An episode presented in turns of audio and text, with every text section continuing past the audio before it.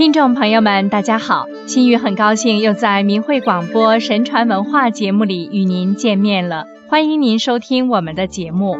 在上期节目中，我们谈了孔子对君子之道的见解，其中孔子说：“君子谋道不谋食，君子喻于义，小人喻于利。”尽管这里说的是君子的品格。同时传于后世的也是做人的道德规范。如果一个普通的人能够按照这样的标准为人处事，不仅被人称颂，神明也会保佑和眷顾他的。这也就是善有善报的道理。我们今天要跟大家讲的就是《警世通言》一书里的一个故事：吕大郎还金挽骨肉。让我们来看看吕大郎是如何实践圣人的教诲的。明代时，江苏常州府无锡县东门外有一户人家，兄弟三人，老大吕玉，老二吕宝，老三吕珍。吕玉家的儿子叫喜儿，六岁那一年，喜儿跟邻居家孩子去逛庙会，结果一去不回。吕玉与妻子王氏一连找了数日都不见踪影，吕玉心情非常郁闷，告别妻子外出做生意，同时四处打探喜儿的下落。几年后的一天，吕玉走到一个叫陈留的地方，在厕所里拾到了一个青布搭包，打开看时都是银子，大约有两百两左右。吕玉想。施主找寻不到，一定非常着急，说不定家破人亡呢。古人见金不取，拾金不昧，美德可嘉。我得在此等他来寻，将原物还他。吕玉等了一天，不见人来，只好再往前走，在宿州的一家客店里，和一个叫陈朝凤的人聊起生意。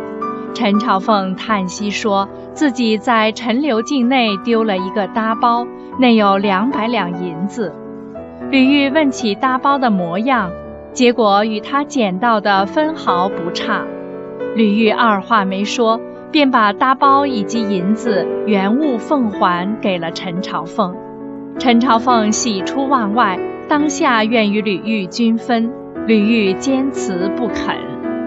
陈朝凤感激不尽，请吕玉到自己家中做客，并说他膝下有一女，想与吕玉结为儿女亲家。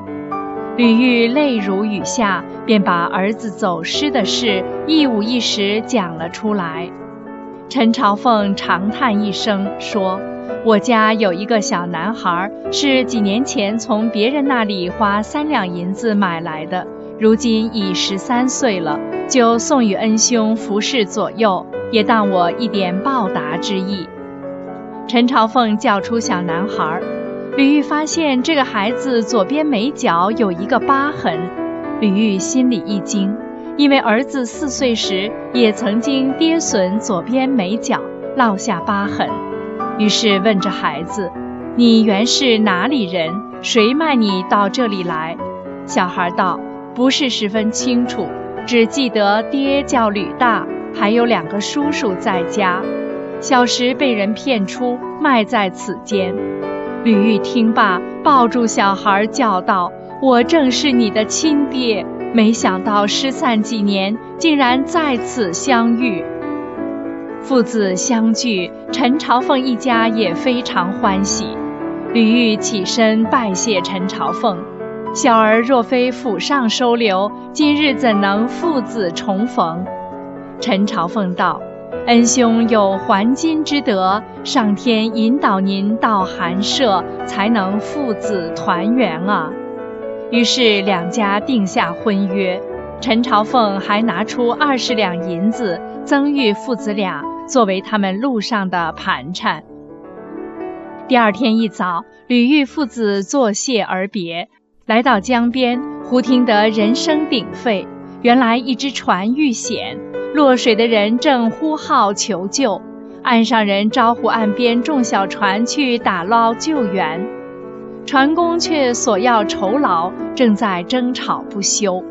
吕玉想，救人一命胜造七级浮屠，我手头正好有二十两银子，何不赏于船工，叫他们捞救？于是他对众船工说：“快捞救！若救起一船人性命，我把二十两银子赏于你们。”船工们听后纷纷去救，一会儿一船人全部被救起。吕玉将银子交与船工分散，获救的都来千恩万谢。只见内中一人看见吕玉，大声叫道：“哥哥从哪里来的？”